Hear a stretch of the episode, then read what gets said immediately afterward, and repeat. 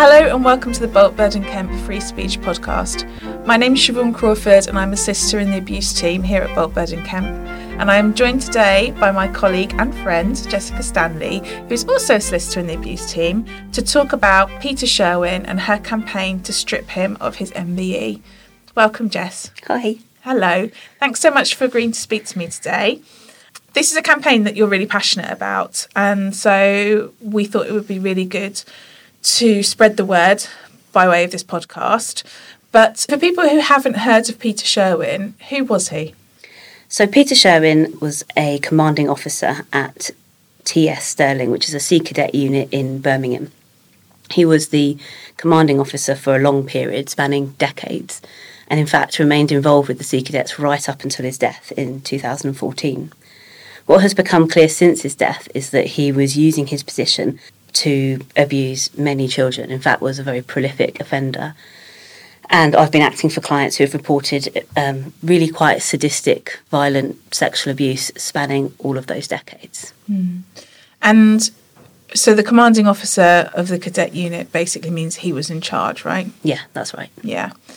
And as you touched upon, you've been bringing claims for compensation on behalf of those who attended the unit and who were assaulted by Sherwin. That's right, isn't it? Yeah, that's right. So we've been bringing claims against the Sea Cadets on the basis that they're responsible for the abuse that my clients have sadly suffered, hopefully to obtain compensation for what they've been through and help with their recovery. Mm. And have any of them asked for apologies, and have they been obtained, if so?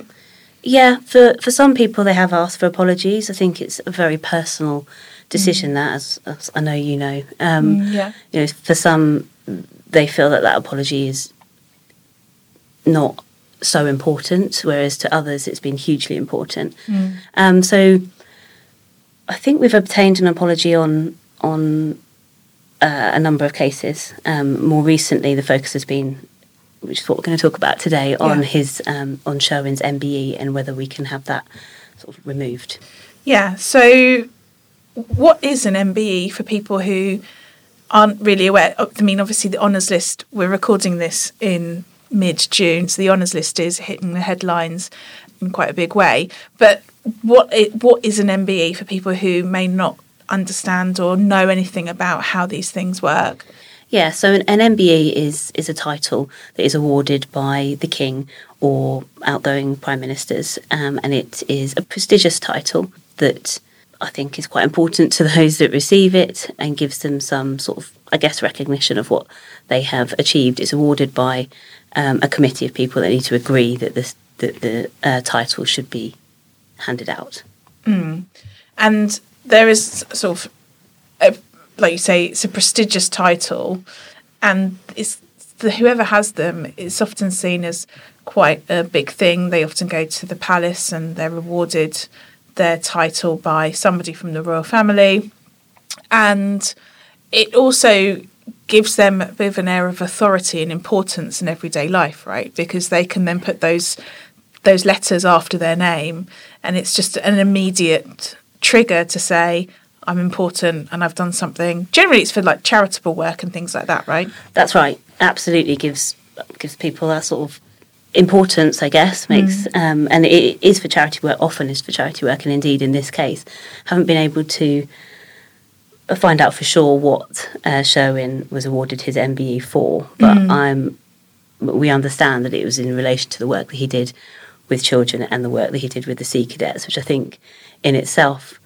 is why it's so important for our clients, because he was awarded this MBE when in reality he was actually using his position to subject so many of them to such awful abuse. Yeah, it's disgusting. And so because of that, and because you can see the hypocrisy of this award being given to him when he was a prolific paedophile and not only sexually assaulting individuals, but also in some of the most depraved ways, you think that he should be stripped of that title, right? That's right.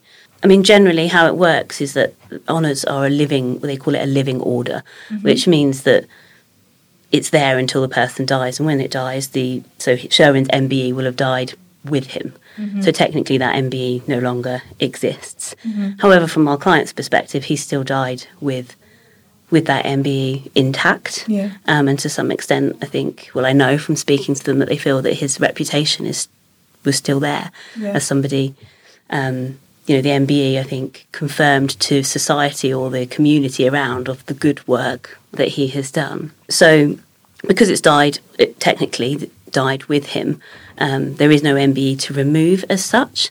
And this came up a lot after the death of Jimmy Savile and the allegations that followed, and Cyril Smith, when I think at the time it was David Cameron sort of asked or suggested that their honours should be removed, and it was said that actually there was no honours to remove because they had died with them. Mm. So further guidance was then released in 2021 by the Forfeiture Committee, which is the committee that will decide whether or not somebody's honours should be removed. Mm-hmm. So what that says is that they can make, if allegations such as have been made in this case post someone's death, they can make a statement that will say, had the person been convicted in their lifetime, they would have had forfeiture proceedings commenced against them to remove their title. Mm. So that's what we're asking for here, is for a statement to be made saying that had Sherwin been convicted, which we say if he'd been alive, he would have been. Oh, my life, that would have definitely... The avalanche of allegations is staggering. Mm-hmm.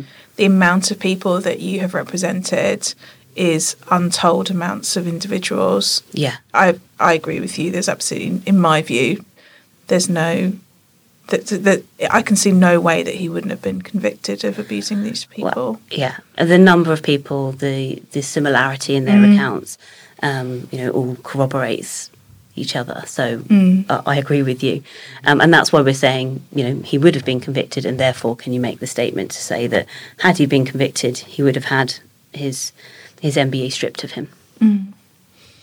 So the criteria for stripping is that he would have been found guilty in a criminal court. Is that the criteria? Sort of. So firstly, it has to be brought to the committee within 10 years of the person's death. Right. Sherwin died in 2014, so we've done that. Yeah. It then needs to be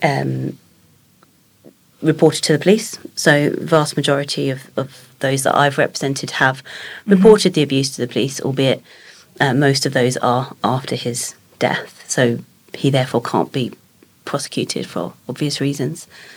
And the police must have deemed the matter serious enough to take a full witness statement from at least one of those people. And in this case, all of those criteria are fulfilled. You know, it's been brought to their attention within 10 years. As I say, most people have reported it to the police, and witness statements were taken in a number of cases. Mm-hmm. And then if you fulfil that criteria, what's the process after that? Is it just the declaration that you've alluded to, or...? So they have a committee, the Forfeiture Committee meet, I don't know exactly when their meetings are, but they will meet and just consider the case. So I've written a letter setting out exactly what the position is and why we say the criteria are fulfilled and what that will mean to our clients, or my clients. And then they need to consider it. They have come back to me and asked for some further evidence about the fact that things were reported to the police and that a witness statement was taken. Mm. I've provided that evidence, and now we're waiting for them to consider it. So I'm told that they should have their next meeting in October, and hopefully what will then follow is that they will make the statement that we're asking for. Mm-hmm. So that's where we're at now then. You've provided the evidence to the committee, and we're awaiting the outcome from their meeting in October. Is that right? Yeah, that's where we're at with that side of things. We're also just trying to drum up as much support for this campaign as possible. Mm. So as I've explained, it's really important, hugely important to some of our clients that this statement is made, and a number of them have therefore written to their local MPs asking for them to support the campaign too. Mm. So I know that Rachel Reeves MP and Jess Phillips MP have written to the Forfeiture Committee too, expressing their support for the campaign and requesting that the statement be made saying that Sherwin's MBE would have been removed. Would where the cadet unit, does that fall into Jess Phillips MP's constituency? I'd need to check that. They are their local MP, because you need to write to your local MP, so it's based on where the where my clients currently live. Yeah. That's interesting, because I think an MP from the constituency where the cadet unit is particularly powerful.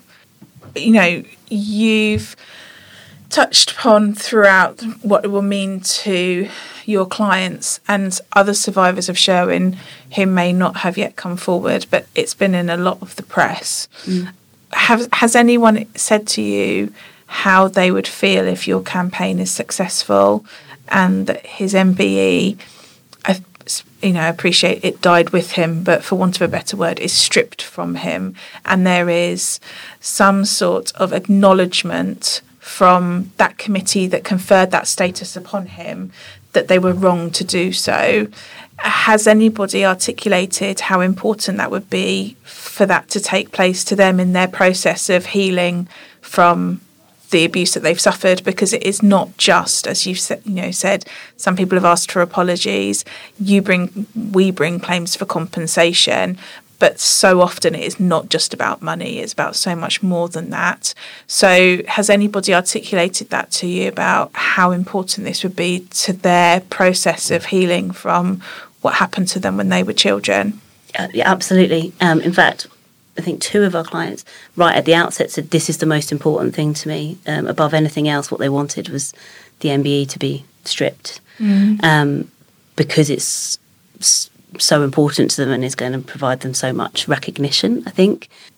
As you know, a lot of our clients will say that the thing that they want above all else is some acknowledgement or recognition of what they've been through. Mm. And I think that's what that's what I would hope this will do in providing them some sort of public recognition, I guess, that of the horrific abuse that they've been through, but that Sherwin wasn't the person that he was held up to be throughout decades of his life. Mm. And so they have said, this one client in particular who brought this up recently has said that it will really help them in their recovery and able to try as best as possible to try and move forward. Mm.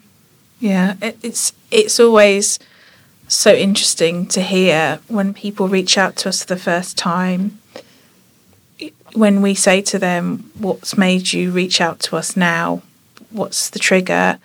And a lot of the time people say, if only I had been heard and believed when I first disclosed, because very often that doesn't happen. Mm. Or if I had just been given an apology, I wouldn't be on the phone to you now.